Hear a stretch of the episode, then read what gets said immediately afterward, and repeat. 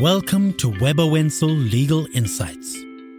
With over 150 years of experience and deep industry knowledge, Webber Wentzel is the leading full service law firm on the African continent.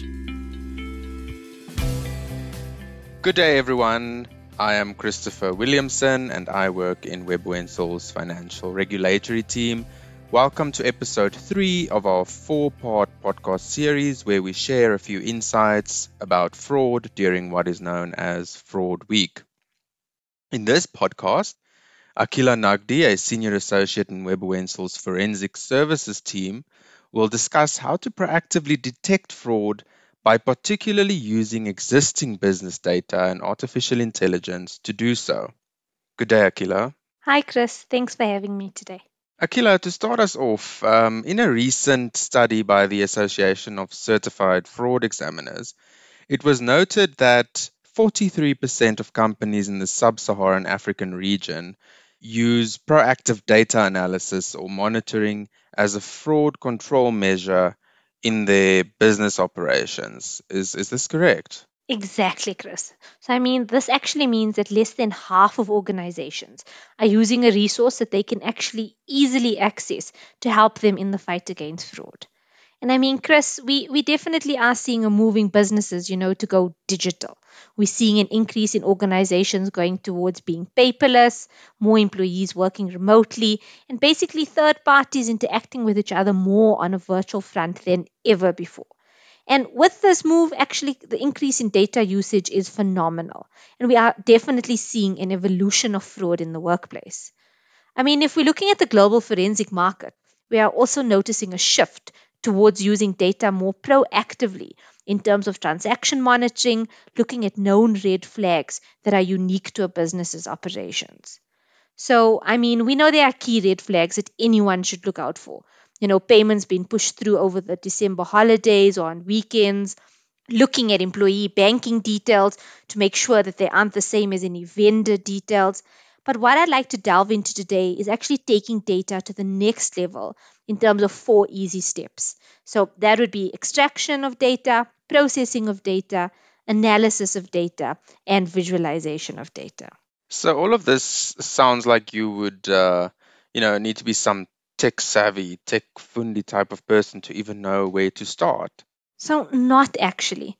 I mean, the key to any data analytics is understanding your data and the environment in which it sits. So, I know this process takes time, but it's key to understand, you know, the sources of data, internal and external. And then jumping into the four steps, it's extracting the data directly from the system with minimal human interaction. I mean, you can do this with scheduled data scraping from specified sources. Jumping into step two, we're looking at the processing and cleaning of the data um, to get it into a usable format. Again, it can definitely take some time and investment from the company, but it's important to make sure that we do it right from day one.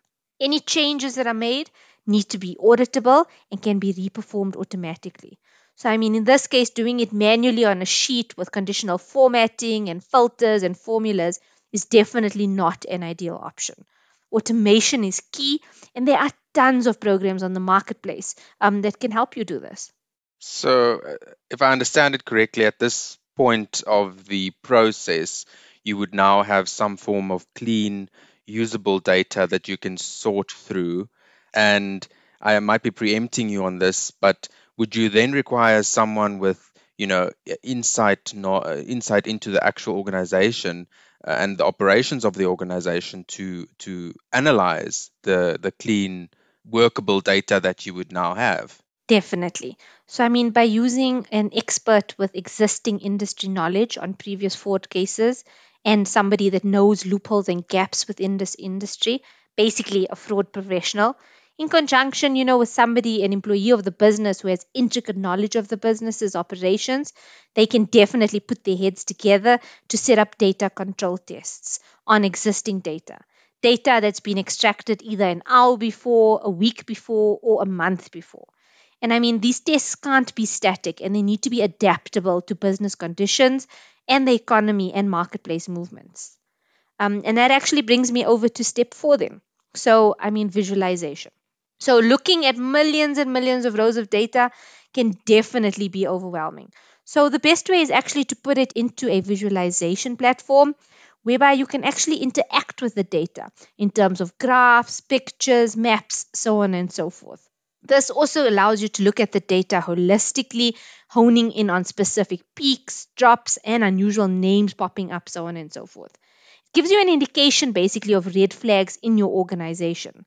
But it's also important to remember that not every red flag is a case of fraud. So, in essence, this would assist uh, internal forensic and internal audit teams to direct their efforts at saving the organizations the costs which are uh, linked to fraud and those losses suffered uh, suffered as a result of fraud.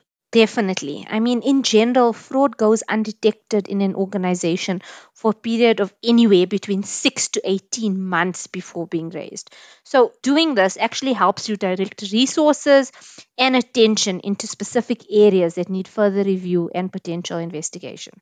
Yes, uh, 6 to 18 months is quite uh, a long period of time. And um, I can just imagine the types of losses that a business can suffer in that extended period of time.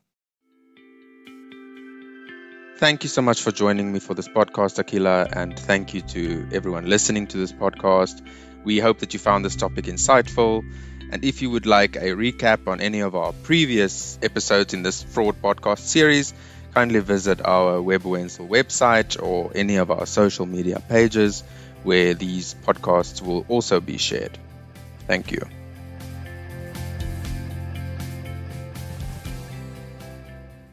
You have been listening to Webber Wentzel Legal Insights. You can find and subscribe to the podcast on all major platforms. For more expert legal insights and updates, visit webberwentzel.com.